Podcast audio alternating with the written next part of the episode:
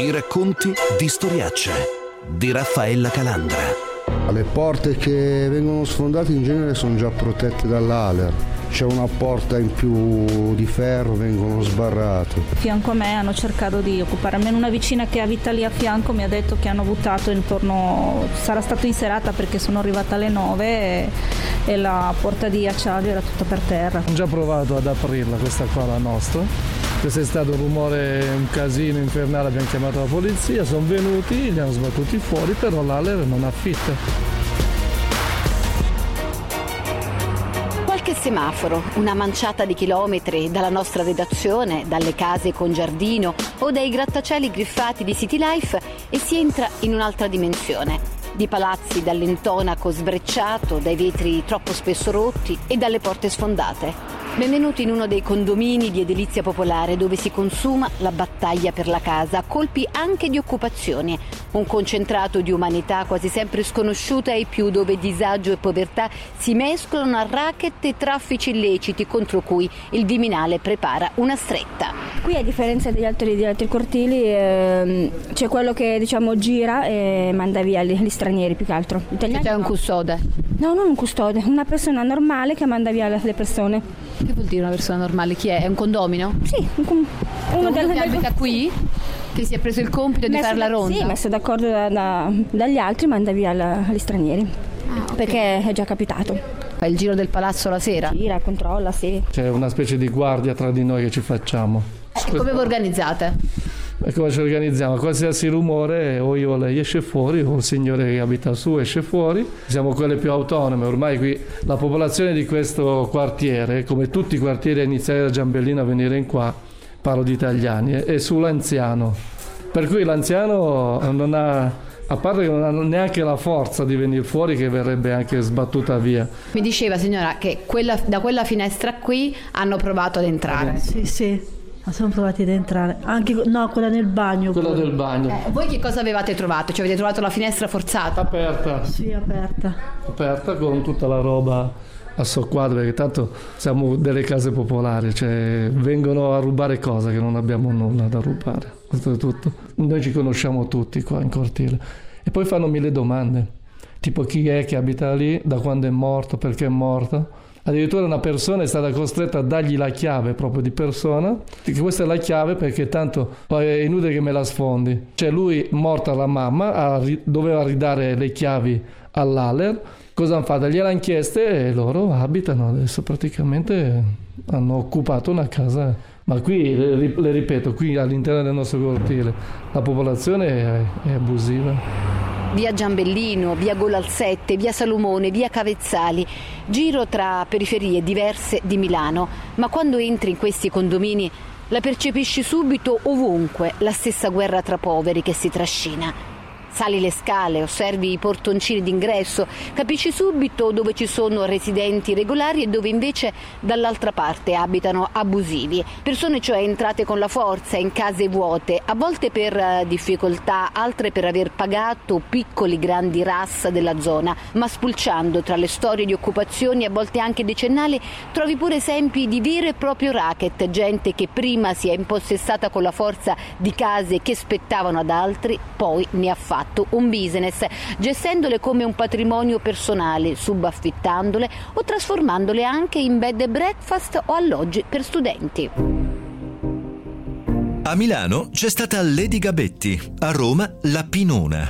Sono due signore del racket delle occupazioni delle case popolari, entrambe già mandate a processo per essersi impossessate e aver gestito alloggi pubblici nelle due grandi città, con tanto di tariffario, tutto rigorosamente illecito. Lady Gabetti, come era stata ribattezzata Giovanna Pesco, si faceva pagare dagli 800 ai 1500 euro per appartamenti popolari sfitti e fatti occupare abusivamente in zona Niguarda. Dopo essere stata già condannata a tre anni e quattro mesi, è ricomparsa di recente durante un'operazione di polizia che ha ritrovato sia lei che la figlia durante uno sgombero, anche se stavolta la casa occupata era per loro, per viverci. A Roma la Pinona si metteva a capo di molte invasioni di edifici abbandonati, dall'ex scuola Amerigo Vespucci all'ex clinica San Giorgio alla Angelo Mai, di cui poi si autoproclamava proprietaria, stando alle accuse che l'hanno portata a processo insieme ad altre 21 persone. E nella capitale la Procura ha appena scoperto un ampio sistema di corruzione all'interno dello stesso istituto che gestisce l'edilizia popolare. Dopo aver attraversato da sola alcuni complessi di case popolari, torno in altri palazzi, stavolta con Stefano Bellinzona, capo della security di MM, la società che amministra le case popolari del comune di Milano, 28.500, quasi la metà rispetto al patrimonio edilizio regionale gestito invece dall'Aler. In questa prima metà del 2018 su 109 tentativi di occupazione ne hanno sventati ben 102.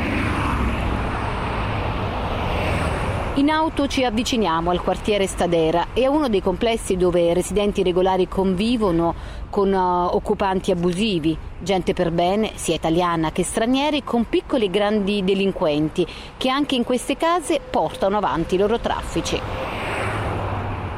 Anche qui dove siamo adesso, che comunque adesso all'apparenza sembra una situazione abbastanza tranquilla e anche diciamo dignitosa, di, sicuro con minor degrado rispetto ad altre situazioni, però anche qui eh, ci sono situazioni di occupazioni anche non proprio semplici. No, assolutamente sì. Tra l'altro adesso ci stiamo proprio guardando, cioè, eh, noi eh, se entri nei, nei, nei quartieri nei, così ci sono le, quello che noi chiamiamo le vedette come succede quando si entra nelle zone a controllo, a controllo malavitoso, cioè c'è qualcuno che osserva diciamo, eh, persone, persone nuove o indesiderate che entrano. Esattamente, esattamente. Sono persone legate a attività di microcriminalità. E traffico di droga? Traffico, sì, sì, traffico di droga, vendita di droga al dettaglio e queste cose. Insomma. Principalmente traffico di droga, sono spacciatori, microspacciatori, insomma, da, se uno di Milano lo sa cosa vuol dire parchetto sono quelli. Cioè zona dove puoi andare e, te, e trovi, certo. e trovi la, tua, la, tua, dose. Sì, ma, sì, quello che vuoi. Ma questo significa anche che portano anche gente che va a comprare droga in questi palazzi, in questi condomini? Assolutamente sì,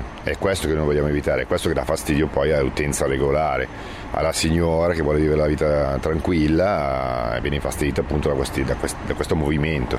Cioè lei si è reso conto che c'era qualcuno che stava osservando volti nuovi e in questo momento che stiamo chiacchierando nel cortile? Assolutamente sì, specialmente con il microfono, quindi io penso che dobbiamo spostarci.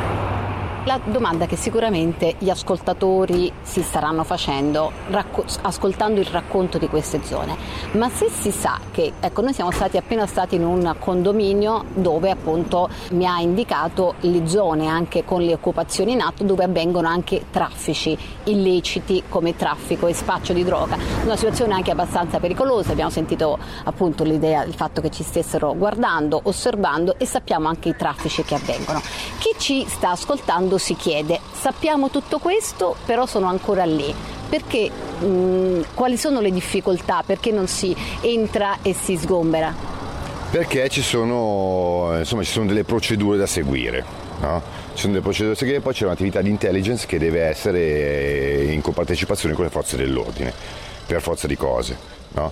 Le forze dell'ordine che ci stanno aiutando tantissimo da questo punto di vista, noi lavoriamo in sinergia completa con le forze dell'ordine no? e quindi con il loro aiuto riusciamo anche a risolvere queste problematiche molto vaste. Cioè significa che si deve ricostruire tutta la catena del traffico di droga che avviene in questo appartamento prima che riusciate ad entrare e sgomberarli o quantomeno avere degli elementi eh, maggiori?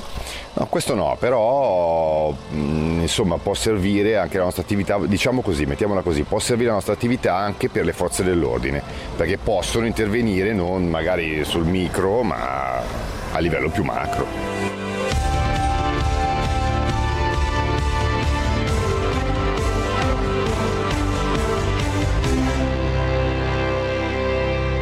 Sollevo lo sguardo e dal terzo piano di una delle palazzine un uomo ci fissa. Forse ha riconosciuto Bellinzona. Forse il nostro microfono crea allarme più che curiosità, perché chi ha preso con la forza una casa o ha traffici da coprire è sempre sospettoso verso ogni cambiamento o ogni volto diverso. Ricordo una sensazione simile di sorveglianza a distanza quando sono stata tra le vele di Scampia, quando ho girato in alcuni paesi della Locride o tra i palazzoni dello Zen di Palermo. Contesti molto diversi, è chiaro, ma l'atmosfera da fortino blindata è molto molto simile e di traffici. Nelle case occupate ne sono stati scoperti spesso, a cominciare proprio anche dalla stessa gestione delle case, a volte anche subaffittate, a volte addirittura trasformate in alloggi per ignari studenti.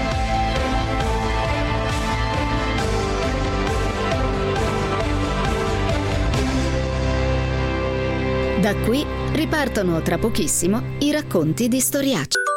Modul Block. Hasta la logistica sempre. Modulblock.com Vi presenta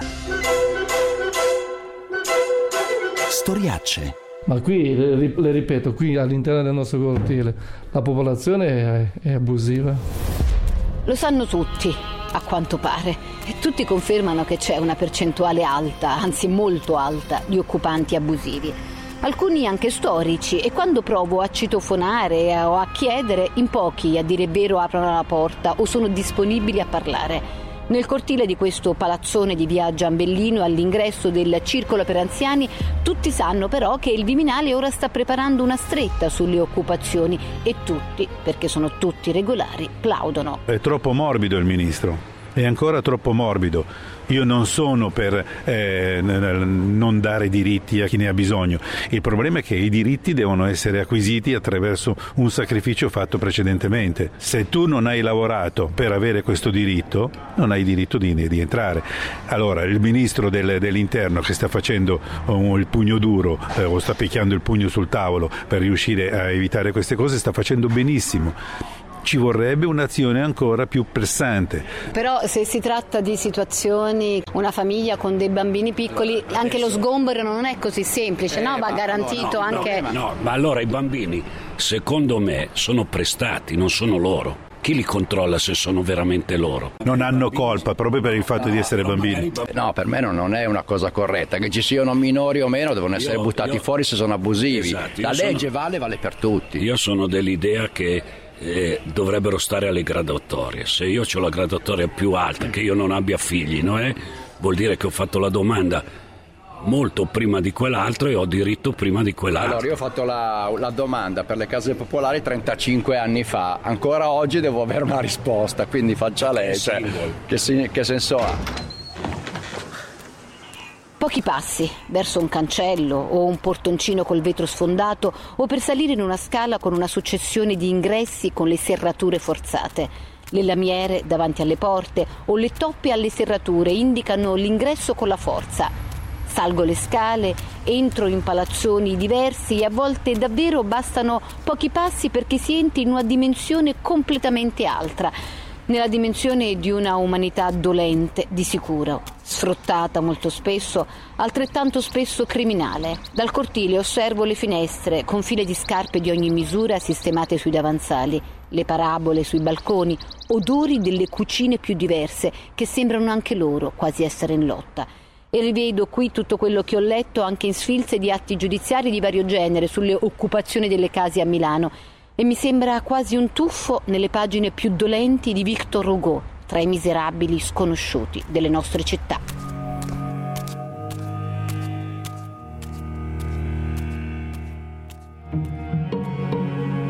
C'è la moglie di un boss di Camorra al carcere duro che ammette di essere abusiva, ma considera quella casa il suo riparo dalle minacce dei clan.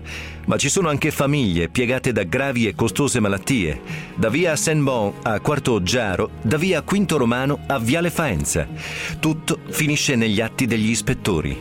E anche storie di disagio che sfuggono ad ogni rete di supporto. E queste sono storie completamente diverse dai furbi che subaffittano case popolari, occupanti che decidono in autonomia di allargarsi l'alloggio, semplicemente annettendosi quello limitrofo, o di chi occupa una casa solo per lucro e per poter girare col Rolex al polso, come annotano gli ispettori MM in uno dei loro report. Quando si entra in questi gironi si può davvero trovare di tutto.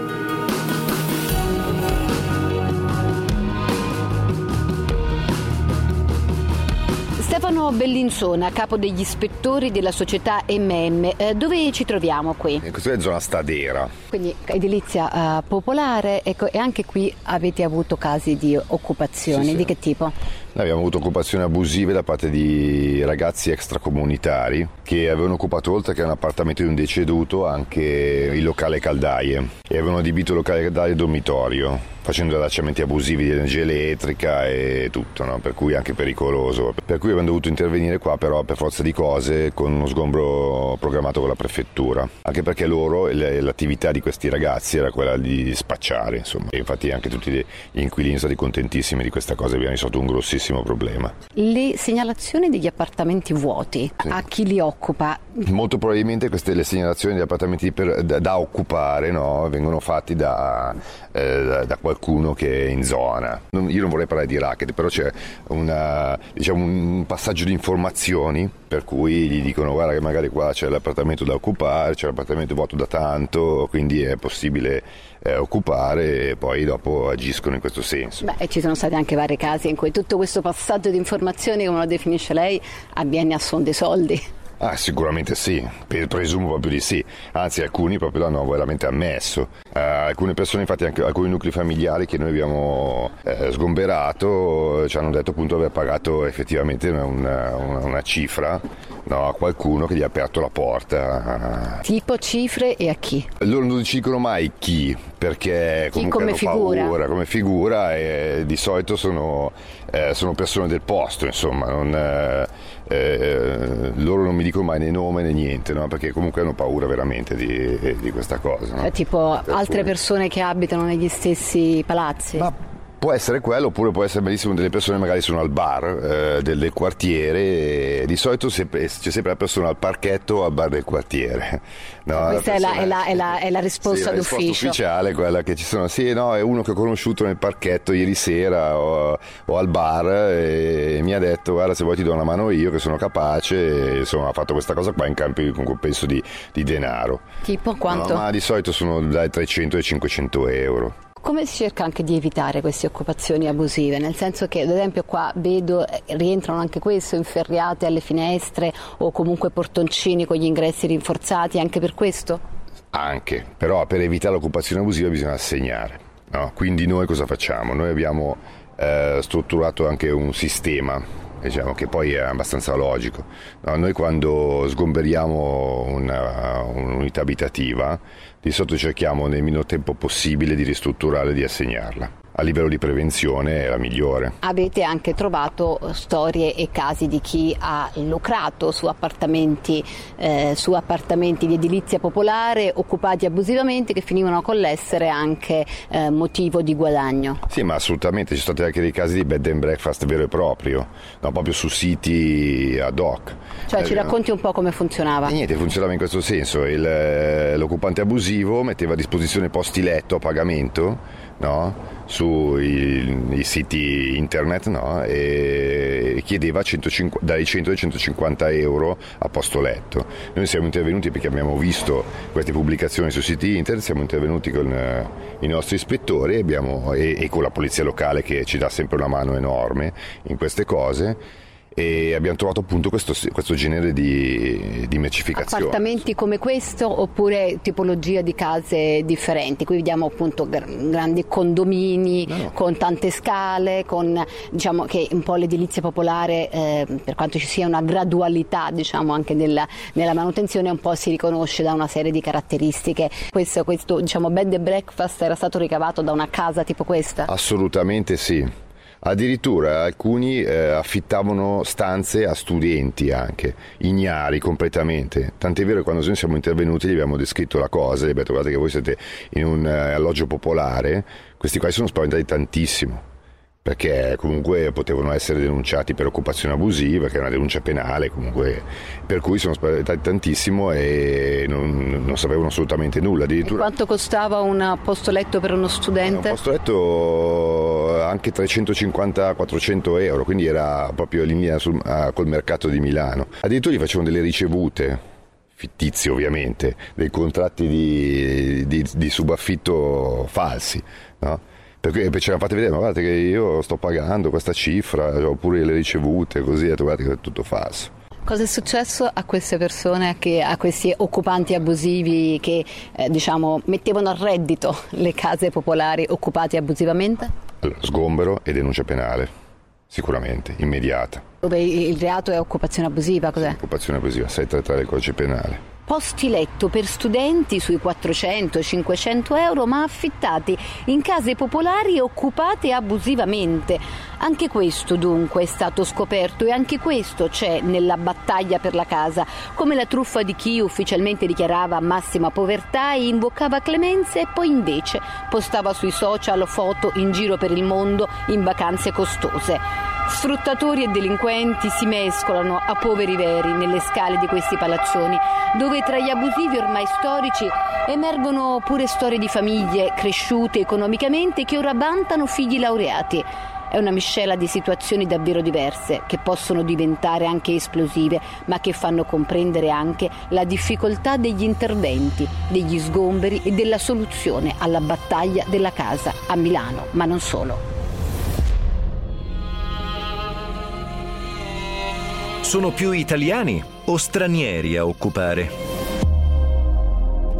Le cifre della società MM che amministra il patrimonio edilizio del Comune di Milano dicono che il 70% degli occupanti abusivi sono italiani e il 30% stranieri. Percentuali che rispecchiano anche la morosità. Nella seconda puntata andremo a vedere anche i numeri di Aler, l'azienda regionale che gestisce quasi il doppio di case popolari a Milano e poi andremo anche a Roma.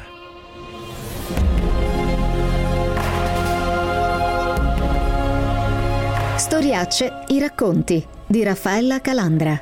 In regia Paolo Corleoni. Questa storia continua domenica prossima, ma per riascoltare questa puntata il sito è radio24.it. Fateci avere i vostri commenti anche sulla pagina Facebook di Storiacce o seguiteci su Twitter all'account Raf Calandra e ancora su Instagram.